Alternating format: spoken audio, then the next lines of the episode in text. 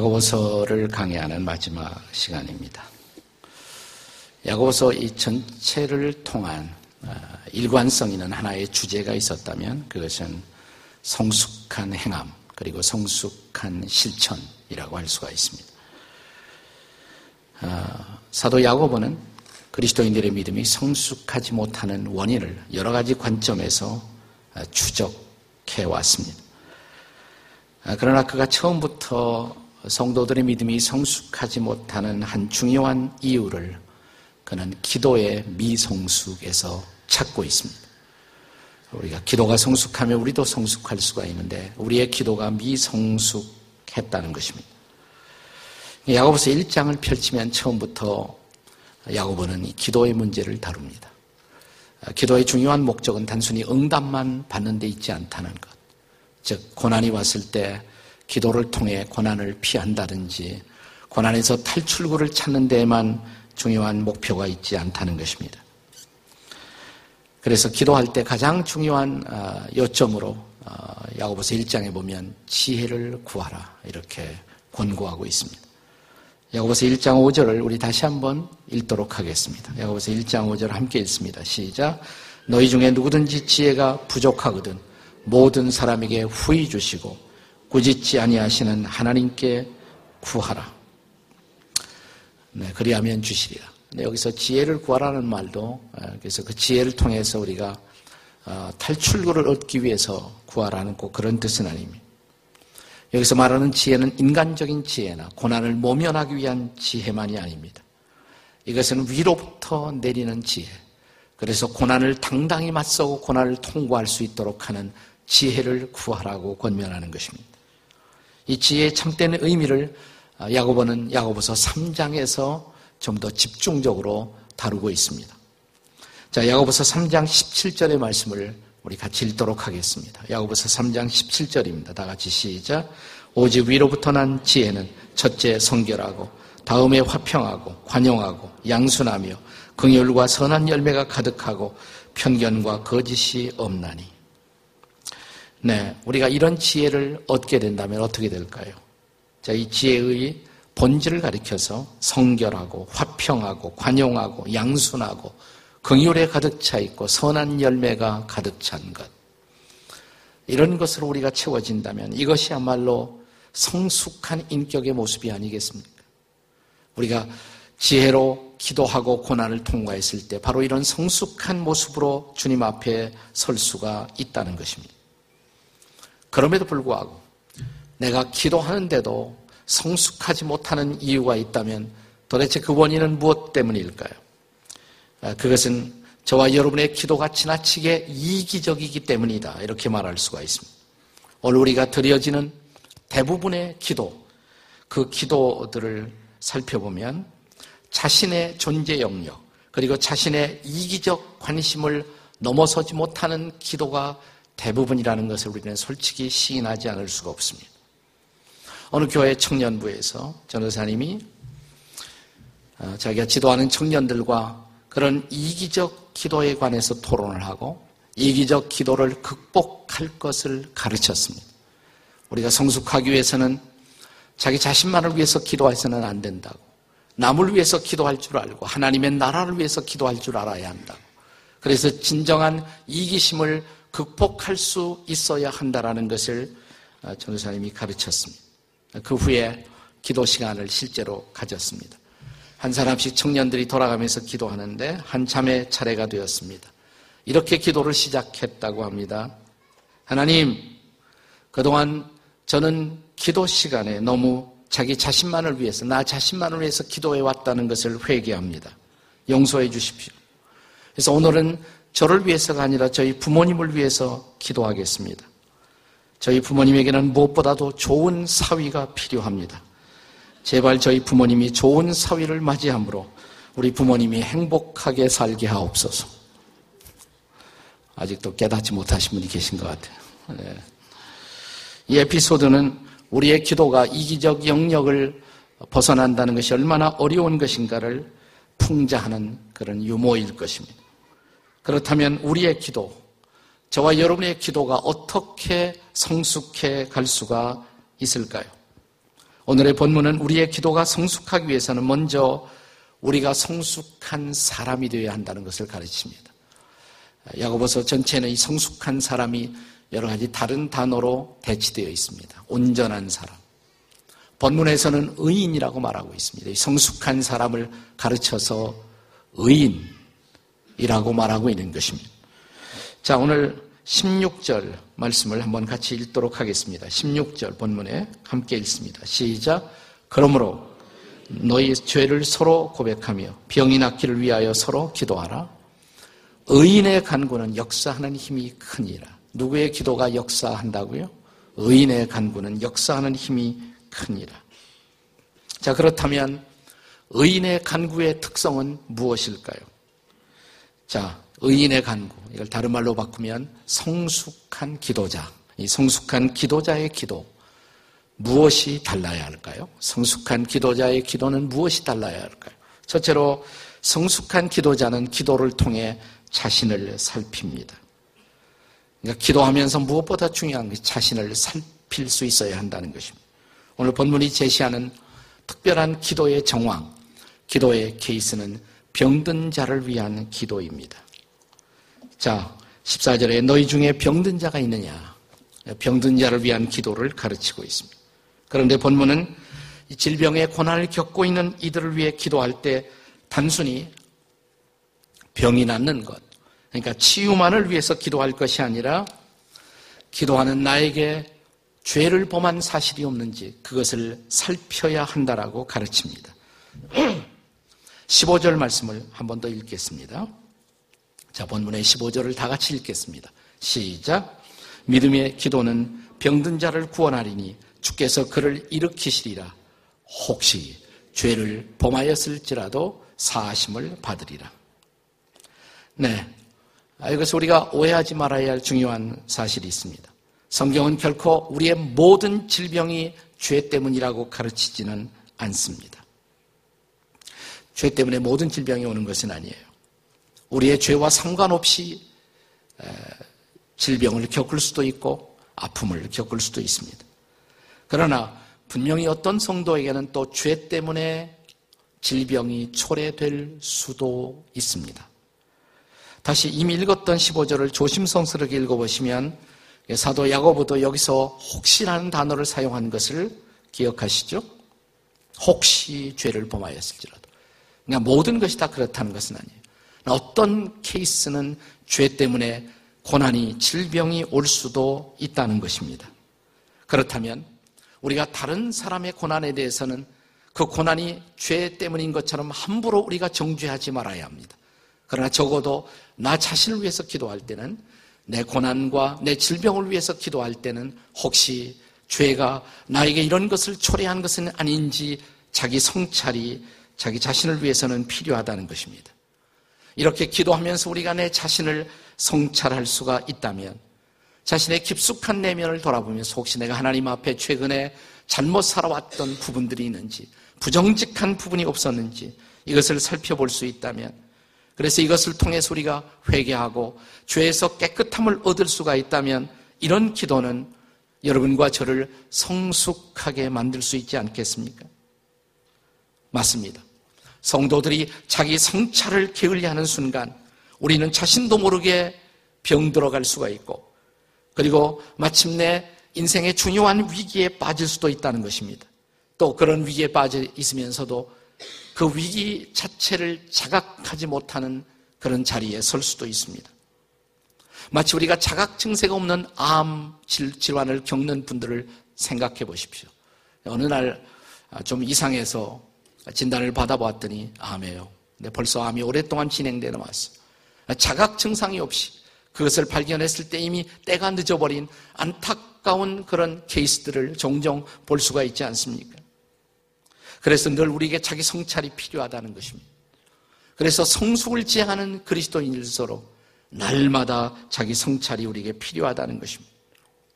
시편 기자의 이 기도는 그런 의미에서 우리에게 꼭 필요한 기도라고 말하지 아니할 수가 없습니다. 시편 139편 23절과 24절의 말씀을 다시 한번 읽겠습니다. 우리 다 같이 한번 읽어봐요. 23절 먼저 읽겠습니다. 시작. 하나님이여 나를 살피사 내 마음을 아시며 나를 시험하사 내 뜻을 아옵소서. 여기 중요한 동사가 세 가지가 나와요. 살펴주옵소서. 알아주옵소서. 시험해 주옵소서. 나를 살피사, 영어로 search me. 나를 알아주시고, know me. 나를 시험해 주시고, try me. search me, know me, try me. 24절에 보시면, 내게 무슨 악한 행위가 있나 보시고, 나를 영원한 길로 인도하소서. 사랑하는 여러분, 이런 성찰의 기도가 여러분과 저에게 우리에게 얼마나 필요한 기도입니까? 성경은 결코 우리가 그리스도인이 되었다는 사실 때문에 죄와 상관이 없는 자가 된다고 가르치지 않습니다. 우리 중에 소위 유사 기독교 가운데 정통 기독교가 아닌 경우에 그런 사람들 가운데 구원을 강조하면서도 우리가 구원받는 순간 죄와는 상관이 없어진다 이렇게 가르치는 사람들이 우리 주변에 좀 있습니다. 근데 이것은 성경적이 아니에요. 전혀 성경적이 아닙니다. 우리가 예수를 믿는 순간 거듭나는 것 사실입니다. 예수를 믿는 순간 죄사함 받는 것 사실입니다. 예수를 믿는 순간 의롭다움을 받는 것 사실입니다. 네, 그리고도 우리는 여전히 죄를 범할 수가 있습니다. 이것도 또한 사실입니다. 우리는 정직한 사실을 정직함 그대로 직면해야 합니다. 또 성경도 그렇게 가르치고 있습니다. 그래서 저 유명한 종교 개혁자인 마르틴 루터는 우리 성도들은 하나님 앞에서 의인이면서 동시에 아직도 죄입니다. 우리가 믿음으로 의롭다움을 받았기에 의인이지만 그러나 아직도 죄를 범하는 것도 현실이기에 죄인이다. 이 두 가지를 동시에 강조했습니다. 사도 요한은 특별히 요한일서를 통해서 이 문제를 집중적으로 다루고 있습니다. 요한일서는 이미 예수를 믿는 그리스도인들을 향해서 보내어진 편지입니다. 자, 요한일서 1장 8절을 함께 같이 읽겠습니다. 요한일서 1장 8절입니다. 함께 같이 읽습니다. 시작. 만일 우리가 죄 없다고 말하면 스스로 속이고 또 진리가 우리 속에 있지 아니할 것이요. 나는 죄가 없어요. 그건 스스로를 속이는 것이다. 정직한 것이 아니다. 이렇게 말하죠. 자, 10절에 보세요. 그 다음 다음 절. 요한일서 1장 10절입니다. 시작. 만일 우리가 범죄하지 아니하였다 하면 하나님을 거짓말 하는 이로 만드는 것이니 또한 그의 말씀이 우리 속에 있지 아니할 것이요. 그리스도인이지만 여전히 죄를 범한다는 사실입니다. 그래서 필요한 것이 뭐예요? 그 사이에 샌드위치처럼 끼어 있는 중요한 구절. 우리가 암송 많이 하는 구절이죠. 요한일서 1장 9절입니다. 다시 한번 읽겠습니다. 요한일서 1장 9절 시작. 만일 우리가 우리 죄를 자백하면 그는 미쁘시고 의로우사 우리의 죄를 사하시며 모든 불의에서 우리를 깨끗하게 하실 것이요. 맞습니다. 사랑하는 여러분, 저는 그런 의미에서 거듭난 성도, 구원받은 성도에게도 고난이 찾아오는 이유 왜 그럴까? 이 고난이야말로 우리가 자신을 성찰할 수 있는 시간이 되기 때문에 그렇습니다. 고난이 왔습니까? 나 자신을 성찰할 시간이 되었음을 아십시오. 그리고 자신을 성찰함으로 주님 앞에 자신을 다시 세우는 작업. 이것을 통해서만 비로소 우리는 성숙함의 자리에 도달할 수가 있는 것입니다. 이런 사람은 고난을 통해 자랍니다. 그리고 고난을 통해 성숙한 기도자가 되는 것입니다. 자, 성숙한 기도. 무엇이 다를까요? 첫째로 성숙한 기도자는 뭐 한다고 그랬어요? 자신을 살핀다고. 두 번째로 성숙한 기도자는 기도를 통해 또한 믿음을 살핍니다. 나 자신을 살필 뿐만 아니라 나의 믿음을 반성하고 내 믿음을 살펴보는 기회를 가져야 합니다. 자, 그동안 내 믿음 생활은 어떻게 이루어져 왔을까? 이 고난 속에서 내 믿음은 과연 어떤 자리에 있는지, 고난을 견딜지 못할 믿음이라면 그 믿음은 참 믿음이 아닙니다. 하나님이 그리스도인의 삶 속에 고난을 허용하시는 한 중요한 이유가 있다면 우리의 믿음을 고난 속에서 테스트해 볼 수가 있습니다. 고난 속에서 내 믿음이 드러나는 것입니다. 믿음의 실체가. 내 믿음이 얼만큼 진정성 있는 믿음이었는지. 우리는 믿음의 참된 진정성을 고난을 통해 발견하게 되는 것입니다. 진지한 성도들이라면 고난을 통해 엎드리게 되고 기도하게 되고 그리고 주님을 더 붙들고 의지할 것이고 그의 믿음은 연단될 것이며 마침내 그는 믿음의 사람으로 세워질 것입니다. 이 놀라운 경험을 그 옛날 말할 수 없는 고통을 경험하면서 고백한 욥의 유명한 고백을 저와 여러분은 기억하고 있지 않습니까? 자, 잘 알려진 욥의 유명한 고백. 욥기 23편 17절을 우리 다 같이 한번 읽어 보시겠습니다. 다 같이 시작. 그러나 내가 가는 길을 그가 아시나니 그가 나를 단련하신 후에는 내가 뭐와처럼 나와요? 순금같이 나오리라. 옛날 번역에는 정금같이 나오리라 그랬습니다. 사랑하는 여러분, 이 고백으로 만들어진 가스펠송, 많은 사람들에게 최근에 감동을 주는 복음성가를 기억하시지 않습니까? 주가 보이신 생명의 길, 나 주님과 함께 상한 마음을 들이며 주님 앞에 나아가리. 나의 의로움이 되신 주, 그 이름 예수. 나의 길이 되신 이름 예수. 나의 길 오직 그가 하시나니 나를 단련하신 후에 내가 정금같이 나오리로다. 우리가 이 노래를 부를 수 있는 사람이라면 우리는 고난 속에서도 믿음의 기도를 드릴 수 있다고 믿습니다. 하나님이 고난이 나를 빚어 정금 같은 하나님의 사람으로 세울 것을 믿습니다. 이 고난이 합력하여 하나님의 선을 내 인생 속에 가져다 줄 것을 믿습니다.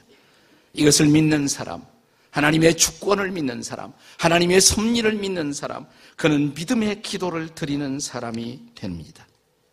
그리고 이런 믿음의 기도를 통해서 저와 여러분은 믿음의 사람으로 더욱 견고한 믿음의 사람으로 빚어져 세워질 것을 믿습니다. 고난은 우리를 기도하게 하는 것입니다. 그리고 고난은 우리를 우리로 하여금 믿음의 사람으로 빚어 만들게 하는 것입니다. 그리고 고난 속에 우리는 믿음의 기도를 드리게 되고 믿음의 기도를 통해서 더욱 견고한 믿음의 사람으로 주님 앞에 세워질 것을 믿습니다. 그것을 차례대로 다시 한번 정리해 보십시오. 자, 먼저 본문이 시작되던 13절의 말씀을 다시 한번 묵상해 보시기 바랍니다. 13절이 어떻게 시작되었습니까? 본문이 너희 중에 뭐예요? 고난당하는 자가 있느냐? 그는 기도할 것이요. 자, 고난이 왔어요. 그럼 뭐 해야 돼요? 아, 기도할 때가 되었구나. 기도를 시키는구나.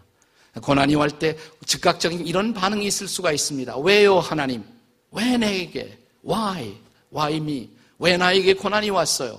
그러나 우리가 성숙하는 그리스도인들이라면 고난이 왔을 때 이 생각부터 하셔야 돼요. 기도시키는구나. 엎드리셔야 합니다. 고난이 왔습니까? 기도할 시간입니다. 그리고 기도할 때 단순히 기도만 하는 것이 중요하지 않습니다. 믿음의 기도를 드려야 합니다. 믿음의 기도. 그것이 15절의 말씀이 아닙니까? 자, 15절을 다시 한번 읽겠습니다. 15절 다 같이 시작. 믿음의 기도는 병든 자를 구원하리니 주께서 그를 일으키시리라. 무슨 기도를 드려야 한다고요? 믿음의 기도. 하나님, 고난이 왔지만 저는 믿어요.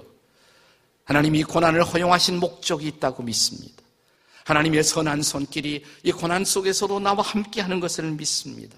나를 빚어 만드시고 나를 세우기 위해서 이 고난을 허용하셨죠. 저는 여전히 주를 믿어요. 하나님의 섭리를 믿습니다. 하나님의 선하심을 믿습니다. 하나님의 긍휼히 여기심을 믿습니다. 하나님의 자비를 믿습니다. 자비하신 하나님, 그분을 믿고 믿음의 기도를 드릴 수 있어야 합니다. 이런 믿음의 기도가 기도의 응답을 가져올 줄 믿습니다. 이런 믿음의 기도가 기도의 기적을 가져올 줄로 믿습니다. 그리고 이런 기도를 드린다면 우리는 마침내 더욱 견고한 믿음의 사람으로 주님 앞에 세워지게 될 것입니다. 의심 많았던 제자 도마, 이 도마를 찾아오신 부활하신 주님, 자신의 십자가에 상처받은 그 상처를 내 보이시면서 이렇게 말씀하지 않았어요. 내 손가락을 이 상처에 넣어보고, 그 다음에 뭐라고 말씀하십니까? 믿음 없는 자가 되지 말고 믿는 자가 되라. 어쩌면 우리의 고난은 나를 위해 고난을 받으신 주님의 고난에 동참할 시간이에요. 그 고난의 자리로 우리 주님이 우리를 초대하면서 도마에게 말씀하신 것처럼 말씀하십니다. 믿음 없는 자가 되지 말고 더욱 믿는 자가 되라. 고난이 오셨습니까? 오늘 여러분 중에 고난을 통과하고 있는 분이 계십니까? 이제야말로 기도하실 시간입니다. 이제야말로 믿음의 기도를 드리실 시간입니다. 이제야말로 여러분의 믿음을 세우실 시간입니다. 그리고 이제야말로 그 기도를 통해 여러분의 성숙을 증명하실 시간인 것입니다. 성숙한 기도, 무엇이 달라야 할까요? 세 번째로, 성숙한 기도자는 기도를 통해 이웃을 살핍니다. 자, 성숙한 기도자는 자신을 살피고, 자신의 믿음을 살피고, 한 걸음 더 나아가서 무엇을 살핀다고요? 내 이웃을 살필 수 있어야 합니다. 자, 내가 고난받았어요. 고난이 나에게 찾아왔어요. 내가 힘들어요. 그러나 성숙한 사람은 내가 힘들지만 이 고난을 겪어보면서 나보다 더 힘든 사람을 생각할 수 있어야 합니다. 나도 아프지만 나보다 더 아픈 사람을 생각할 줄 알아야 합니다. 그가 바로 성숙한 사람인 것입니다. 고난이 오면 고난 속에 사람들이 보여주는 두 가지 아주 대조적인 반응이 있습니다. 한 반응은 뭡니까? 고난 속에 더 이기적이 되는 사람이 있어요. 고난 속에 더 움츠려들고, 고난 속에 더 자기밖에 모르고 움츠려드는 더욱 이기적인 사람이 있는가 하면 어떤 사람은 고난을 통과하면서 삶의 진지성을 경험합니다. 나도 아픈데 그동안 내 주변의 사람들은 얼마나 더 아팠을까? 나보다 더 힘든 사람들을 생각해냅니다. 나도 아프지만 나보다 더 아픈 사람들을 생각해냅니다. 그리고 그들을 어떻게 섬길 것인가를 생각합니다. 그들을 위해 중보의 기도를 드립니다. 바로 이런 사람이 성숙한 성도의 모습이 아니겠습니까? 오늘 사도 야고보는 본문에서 특별히 두 가지 유형의 이웃을 우리가 고난 속에 생각해야 한다고 말합니다. 첫째 이웃은 육체적으로 나처럼 질병 속에 고통받고 있는 이웃들. 나도 힘들지만 내 이상으로 육체적인 아픔을 겪고 있는 사람. 겪어보니까 너무 아파요. 아, 내가 그들을 몰랐구나. 나도 이렇게 힘든데 육체적인 질병을 겪어보면서 나보다 더 힘든 육체적인 질병 속에 있는 이웃들을 생각해냅니다. 이제 그들을 위해 기도함이 마땅하지 않겠습니까? 그것이 바로 16절의 말씀이에요. 자, 본문의 16절을 다 같이 읽겠습니다. 시작. 그러므로 너희 죄를 서로 고백하며 병 낫기를 위해 서로 기도하라. 여기 중요한 단어가 뭐예요? 서로 고백하며 서로 기도하라는 것입니다. 서로 기도하라. 서로를 위한 기도. 병든 사람들, 나도 아프지만 또 다른 병든 이웃들을 위해서 함께 드리는 기도. 이것이 바로 중보의 기도가 아니겠습니까? 그러나 육체적 고난 못지않게 또한 우리가 관심을 가져야 할 또 다른 이웃들이 있습니다. 그들은 영적인 고난 속에 있는 이웃들입니다. 영적인 고난. 우리는 영적인 이웃들의 고난에 대해서는 별로 무관심할 때가 많습니다. 어떤 사람들입니까? 예수 모르고 방황하는 사람. 아니, 예수를 알았다가 예수님에서 떠나간 사람. 그래서 어둠 속에 있는 사람. 영적으로 방황하는 사람. 그들은 육체적 질병은 피부로 느껴지는 아픔이지만 그들도 여전히 힘든 것입니다. 영적인 고난 속에 있는 이웃들도 생각해 보십시오. 사도 야고보는 야고보서의 마지막 두 구절을 이런 이웃들을 생각하는 관심의 촉구로 야고보서의 대미를 마지막을 마무리하고 있습니다. 자, 마지막 19절과 20절을 함께 읽겠습니다. 다 같이 읽습니다. 시작. 내 형제들아 너희 중에 미혹되어 진리를 떠난 자를 누가 돌아서게 하면 20절에요. 너희가 알 것은 죄인을 미혹된 길에서 돌아서게 하는 자가 그의 영혼을 사망해서 구원할 것이며 허다한 죄를 덮을 것입니다. 진리를 떠나 살고 있는 사람, 영적인 어둠 속에 살고 있는 사람들, 미혹되어 살고 있는 사람들, 그들이 겪고 있는 만만치 않은 정신적인 방황과 고난, 이런 이웃들도 살펴보십시오. 그리고 그들을 위한, 이웃들을 위한 중보의 기도를 결코 잊지 마십시오. 나도 힘들지만 예수 몰라 더 힘들고 예수 떠나 더 힘든 이웃들을 동시에 가슴에 품고 그들을 위해 중보의 기도를 드려보십시오. 사랑하는 여러분, 십자가상에 매달린 우리 주님을 다시 바라보시기 바랍니다. 얼마나 아프셨을까요? 얼마나 힘드셨을까요? 네. 그 십자가의 양손에 못을 박히시고 발에 못을 박히시고 옆구리에 창에 찔림을 받으시고 피를 흘리시고 머리에 가시관을 쓰시고 얼마나 힘들고 얼마나 아프셨을까요? 그렇게 주님을 십자가에 못 박아 놓고 저 아래서 그리스도를 향해 조롱의 언사를 뱉고 있는 군인들 그런데 뜻밖의 주님은 이 십자가사 고통의 한복판 속에서 자기를 못 박아 놓고 조롱하는 사람들을 위해 기도하고 계시지 않습니까? 아버지요 저들이 하는 것을 모르오니 저들을 용서해 주십시오. 기도하고 있지 않으십니까? 또한 자기 옆에 매달려 함께 신음하고 함께 아파하던 옆에 매달린 그가 당신이 정말 메시하고 당신의 나라를 가져오신다면 나를 기억해 주세요. 회개하는 목소리를 듣고 주님은 자신의 고통 중에도 그의 신음소리에 귀를 기울이시며 그에게 그래 내가 오늘 나와 함께 낙원에 있으리라 그의 영혼을 주님 앞으로 인도하고 있지 않습니까? 고통 중에도 이웃을 향한 관심의 끈을 결코 놓지 않았던 우리 주님. 저와 여러분이, 여러분과 제가 바로 그 주님의 제자라면 힘든 거 알아요. 아픈 거 알아요. 여러분도 힘들고 나도 힘들고 우리 모두 아프지만 그러나 나보다 더 힘든 사람들이 있잖아요.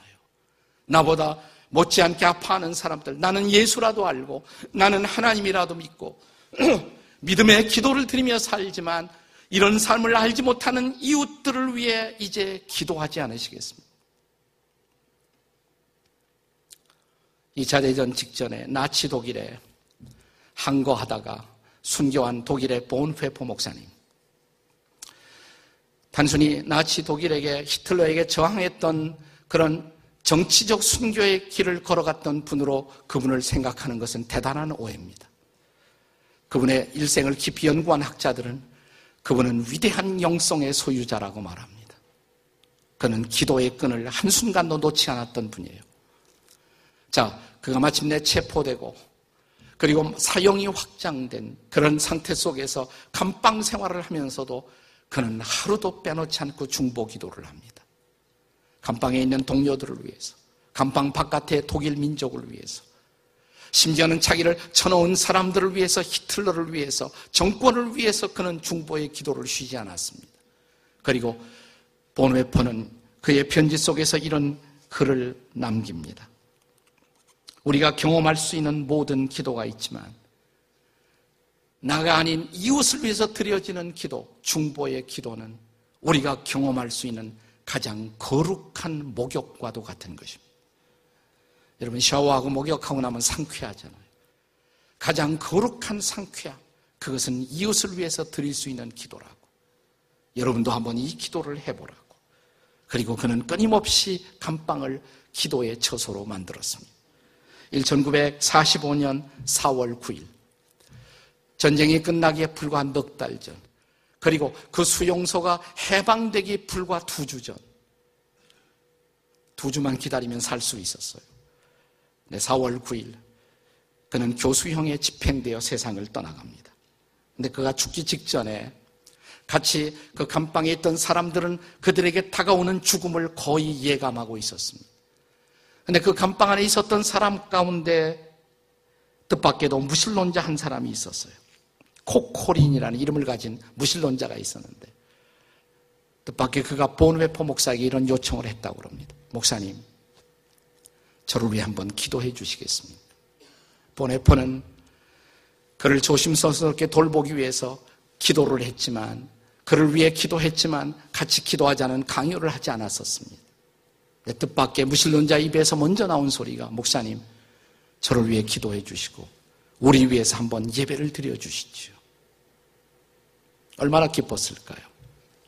그는 이제 성경을 펼쳐놓고 죽기 직전이에요. 직전에 두 구절로 말씀을 나누었다 그래요. 한 구절은 이사야 53장 5절. 그가 찔림은 우리의 허물을 인하며 그가 상함은 우리의 죄악을 인함이라고.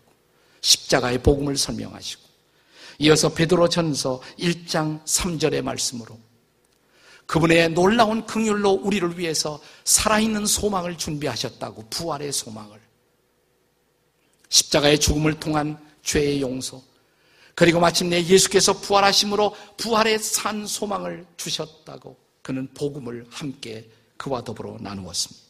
예배가 끝나자마자 간수가 들어옵니다. 죄수 보네포 따라 나오지. 즉각적으로 보네포는 그것이 마지막 시간인 것을 알았습니다. 그는 조용히 자리에서 일어서며 방금 기도했던 코코린이라는 무신론자를 향해서 빙그레 웃으며 이렇게 말을 남깁니다. 친구요. 주님 앞에서 만날 수 있도록 당신을 위해 마지막 순간까지 기도하지요. 그리고 감방 안에 있는 동료들을 돌아보며 그는 또 한 번 이런 말을 남깁니다. 이제 끝입니다. 그러나 끝이 아닙니다. 이것은 새로운 시작입니다. 새로운 시작입니다. 주께서 여러분 모두를 축복하시기를. 그리고 그는 교수대로 끌려갔습니다. 마지막 최후의 순간을 입회하고 있었던 그 수용소에 딱 터는 나중에 이런 증언을 남깁니다. 나는 숱한 사람들의 죽음을 목격했지만 오늘처럼 거룩한 죽음, 고상한 죽음, 노블 데스를 나는 만나본 적이 없다. 그는 끝까지 경건한 기도 속에 자신의 목숨을 죽게 드렸고, 그는 자기 자신만을 아니, 위해서가 아니라 누군가를 위해서 기도하며 기도를 마무리하며 그의 생명을 죽게 드렸다. 이것이 바로 성숙함이 아니겠습니까? 이런 성숙함이 사모되지 않으시나요? 이런 성숙함이 갈망되지 않으시나요? 고난이 와서 아프지만 고난을 넘어서서 고난을 통해 주 앞에 성숙한 사람으로 세워지는 여러분과 제가 될 수 있기를 사모하십시다. 소원하십시다. 그런 은혜가 있는 오늘이 되시기를 주의 이름으로 축복합니다. 기도하시겠습니다.